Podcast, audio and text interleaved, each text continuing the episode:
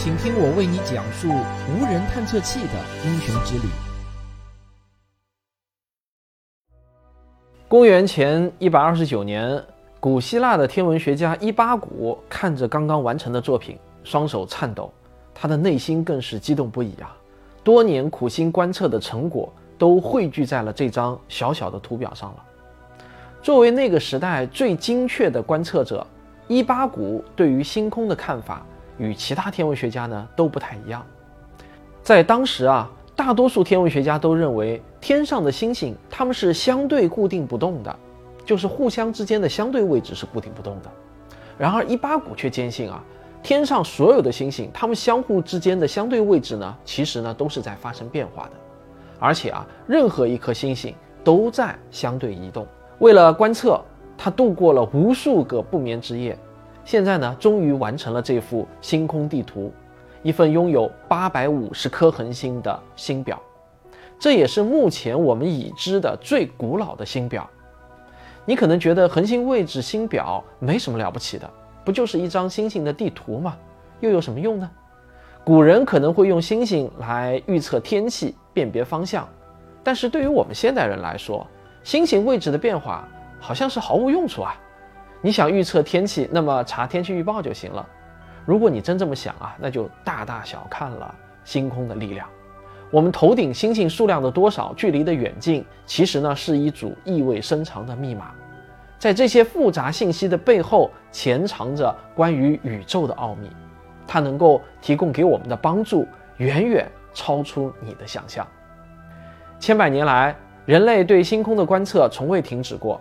在公元前三世纪，亚历山大城的提莫恰里斯和阿里斯蒂勒斯就编制了西方世界的第一份星表。大约一个世纪之后呢，天文学家伊巴谷不仅改良了星表，还把恒星根据亮度分了类。天文学家们啊，至今仍在使用的星等系统就是以此为基础建立起来的。再后来，托勒密。把这个星表中星星的数量拓展到了一千零二十二颗，而到了二十世纪，相机底片的发明让人类终于摆脱了肉眼的限制，让恒星位置的测量啊变得容易了起来。观测工具的日益进步，让欧洲和美国的研究人员有了底气，雄心勃勃地准备开展描绘银河系的计划。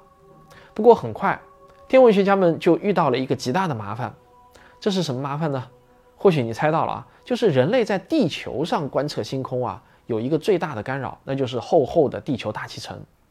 地球大气的好处呢，是挡住了强烈的太阳辐射，维持了地表适宜的温度。但同时，它对于天文观测的坏处来说啊，就是阻挡了人类的视野。在厚实的大气下观测恒星，就好像呢是隔着滤镜来观察，所有的星星都变得模糊而且闪烁。天文学家们一直想要克服讨厌的大气扰动的影响。幸运的是呢，现代航天业的发展为他们提供了一个完美的解决方案，那就是直接用火箭把望远镜给架到太空中去。而我们今天的主角呢，就是这样一架巡天神器——高精度的视差测量卫星伊巴谷。没错，它是以古希腊天文学家伊巴谷的名字来命名的。它的任务说起来很简单。就是以极高的精度来测量恒星的位置和距离。伊巴谷卫星的主望远镜的个头啊并不大，口径呢大约只有二十九厘米，焦距呢是一点四米。有很多天文爱好者的望远镜啊可能都比它大多了。那相比于去遥远的其他行星巡航着陆，发射一颗绕地飞行的卫星的难度呢其实并不是太大。但是小小的伊巴谷啊却经历了一个惊险时刻，差点儿呢就折戟沉沙。一九八九年的八月八日，伊巴谷卫星在法国由阿里亚纳四型火箭发射升空。刚刚发射不久呢，它就遭受了一个重大的挑战。阿里亚纳火箭的一个马达没有正常工作，这就使得卫星啊，它没能到达预定的地球静止轨道，它意外的进入到了一个更扁的椭圆轨道。这使得伊巴谷啊，不得不每天都遭受两次较强的辐射，这对元气元件的损害呢是很大的。很多人就心想啊，完了，伊巴谷可能撑不过一两个月了。但好在工作团队们顶住了压力，及时采取了有效的应对措施，延长了它的使用寿命，让伊巴谷呢是大难不死。最终，伊巴谷顽强地在太空中工作了三年半，一直持续到了一九九三年的三月。伊巴谷测量恒星距离的工作原理呢，是一种非常基本的测量方法，也就是测量恒星的视差。而恒星视差这四个字听起来很专业啊，其实解释起来呢，倒也并不难。就是地球啊，在大约六个月的时间里呢，从绕日轨道的一边会运行到另一边，对吧？那我们从地球观察天体呢，恒星就会出现一个微小的位移，而这个位移的夹角就叫做恒星视差。你可以在你的脑海里想象一下啊，有了这个角度之后，我们就可以在太空中啊画一个极窄的三角形。这个极窄的三角形，其中的一条边呢，就是地球公转轨道的直径，啊，它整个样子呢，就像一个尖锐的锥子一样，长长的延伸出去。角度越小，三角形呢就越窄，长边的长度甚至能达到短边长度的数十万倍。然后我们就可以利用三角函数来计算这个长边的长度了。那这个长边的长度呢，就相当于恒星到地球的距离。听到这儿呢，可能你就明白了，伊巴谷工作的关键啊，就是测量出一个一个的恒星视差，角度越精准，得出的距离也就越精准。伊巴谷卫星主望远镜的观测精度呢，达到了零点零零二角秒。这个零点零零二角秒是什么精度啊？这么说吧，这个精度啊，要比我们从地球上透过大气看恒星的精度提高了五百倍。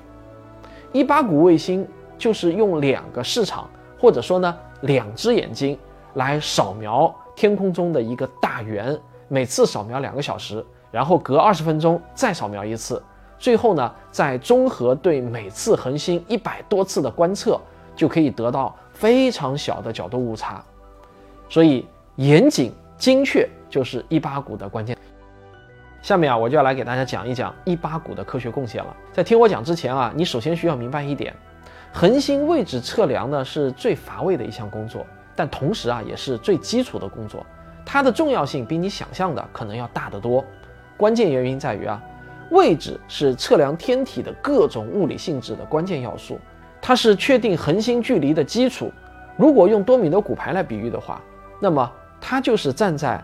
起点的第一块骨牌，要测定任何行星、恒星和星系的大小、质量和亮度的基础啊，没有位置和距离的信息，我们就只能看到天空中的星星闪闪烁烁的表象了。恒星的视亮度和恒星到我们的距离有关，就是说啊，一颗非常遥远的恒星，哪怕它实际上很亮，但看起来呢也会变得很暗，反之亦然。我们只有测出它们的具体位置，才能够还原真相。这就是我们破解星空谜团的第一把钥匙。那在三年的工作中，伊巴谷呢产生了大量复杂的数据。首先呢，伊巴谷的主望远镜，它用我们刚才说的零点零零二角秒的精度在扫描恒星的位置。科学家们根据这些数据呢，就绘制了精度最高的伊巴谷星表，它包括了十一万八千两百一十八颗恒星。除了主望远镜之外，伊巴谷呢，还用一个光束分配器分出一束光，以零点零三角秒的精度扫描天空。这个精度比主望远镜呢，虽然是低了十五倍，但最终描绘的恒星数量呢，却会更多。它一共描绘了一百零五万八千三百三十二颗恒星，这就达到了百万级别。这个星表啊，被称为地谷星表。而在两千年，也就是伊巴谷停止工作七年后。科学家们改良出了地谷第二星表，又把恒星的数量提升了一倍。在这个星表上，包含了惊人的二百五十三万九千九百一十三颗恒星，其中呢，就包括了天空中暗至十一等的百分之九十九的恒星。而所谓暗至十一等的恒星，这意味着它比我们夜空中很亮的那颗天狼星啊，要暗了十万倍。除了恒星数量，伊巴谷卫星也将恒星距离的测量精度提升了一个量级。以前啊，人类能确定距离精度在百分之五范围内的恒星数量呢，仅有一百多个。在一八谷的帮助之下，这个数量呢扩展到了七千多个。而这个精度的测量范围已经可以远到距离太阳五百光年的地方。虽然相比我们的银河系来说，这个距离呢并不算远，但这个小小的区域已经大到可以。几乎包含各种类型的恒星了。除此之外，一八股还让我们知道了银河系啊，它并不是一个完美的漩涡星系，而是一种棒旋星系。星系呢，主要分为三类，就是椭圆星系、螺旋星系和不规则星系。螺旋星系啊，又可以分为两类，一类是漩涡星系，另一类呢，则是棒旋星系。在宇宙中，大约有三分之二的螺旋星系都是棒旋星系，我们的银河系就是其中之一。那顾名思义啊，棒旋星系的核心呢，常常是一个大质量的快速的旋转体，像一根短棒的形状，在棒的两边有旋形的臂向外伸展，并且银河系并不是扁平的一张饼。它在边缘呢是有弯曲的，一端啊向上翘，另一端呢则向下弯。它是一个弧度很小很小的 S 型，离中心越远，弯曲的程度就越明显。好，听到这里啊，呃，或许你心中对一八股已经有了一个初步的印象，那就是它是一台很小的望远镜，靠着一些简单的观测程序，得到了关于恒星的基础数据。你可能会觉得一八股的工作呢不算是太重要。与什么旅行者号、卡西尼号这样的明星探测器呢不好比。那如果你这么想啊，可就大大低估了一八股，同时呢也大大低估了天体测量这项工作的重要性了。事实上，这一项看似简单枯燥的基础性工作，可以汇集从行星到宇宙学的各个天体物理学领域。如果把现代天文学比作一座金字塔，那么天体测量啊就是最下面的一层的基石。所有的理论都要始于这一学科的劳动成果，它的应用范围之广，绝对超出你的想象。比如说，对于搜寻系外类地行星来说，一八股呢就可以帮助人类缩小范围，它是天文学家们寻找可能的地外生命栖息地的有力工具。到目前为止，虽然大量的恒星仍不在我们的掌握之中，但已经有数百个相对较近的恒星确定拥有行星。而一八股卫星则为他们测定了最基本的距离数据。这些充满希望的可能宜居的世界，分布范围从几光年到几百光年不等。对于整个银河系来说啊，科学家们估计可能会有八十亿个类地宜居世界，其中每一个都可能拥有生命。再比如啊，一八股的工作可以用于星系考古学。所谓银河系考古。就是能够通过现在的数据回溯出很久很久以前的历史。一八股提供了恒星运动的精确数据，让天文学家们可以像魔法师一样对时间进行回溯，追溯在过去五亿年的时间中，太阳是如何围绕银星运动，并且呢在星系盘上下穿行。有学者从一八股的数据中发现，在过去的五亿年中。太阳共有四次穿过了悬臂，而每一次穿过几乎都对应着地球气候历史上的一段极寒冷的时期。这个发现啊就很有意思了。有科学家猜测啊，可能是因为悬臂中较高强度的宇宙射线，导致地球出现了较厚的云层和较长的冰期。再比如，一八股数据甚至还提供了对广义相对论的漂亮验证。爱因斯坦的理论指出啊，质量会导致光线弯曲。这个理论在一九一九年第一次得到了验证。当时啊，观测到了日全食发生的时候，太阳边缘附近的星光的偏折现象。离太阳越远，这个偏折程度就会越小，越不容易检测到。而一八股呢，则检测到了这一极其微小的角度。现在啊，测量恒星位置与距离的基础工作仍在继续。二零一三年末。欧洲航天局发射了新一代的天体测量太空任务，也就是盖亚任务。它大大扩展了一八股卫星的工作。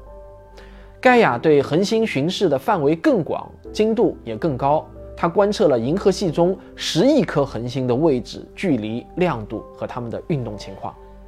我们这个世界上大约有一半的人口呢，都是居住在城市里。灯光污染的泛滥，让超过一半的人失去了直接了解夜空的机会。然而，像伊巴谷和盖亚这样的科学任务，可以帮助我们恢复与星星的联系，让它们成为我们的双眼，告诉我们银河系的过去和未来，向我们展示在浩瀚的银河系中，地球究竟处在什么位置。关于银河系的故事还在继续，我们依旧在孜孜不倦地探知它的解锁密码，感谢收看，咱们下期再见。